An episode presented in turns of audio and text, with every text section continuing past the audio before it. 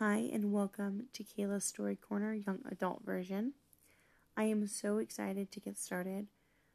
The first book I will be covering on this particular podcast is going to be Sundays at Tiffany's by James Patterson because it is my husband's favorite, and we are currently in two different st- uh, states. So I thought this would be a perfect way to open this podcast.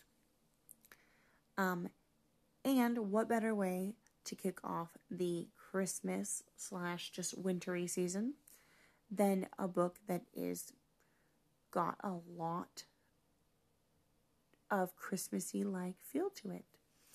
Um, it is very romantic, and I absolutely love this book.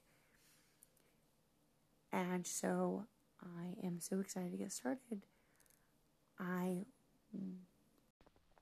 I am so excited to start this book, and I cannot wait to watch this story unfold while you guys listen, especially you, my love.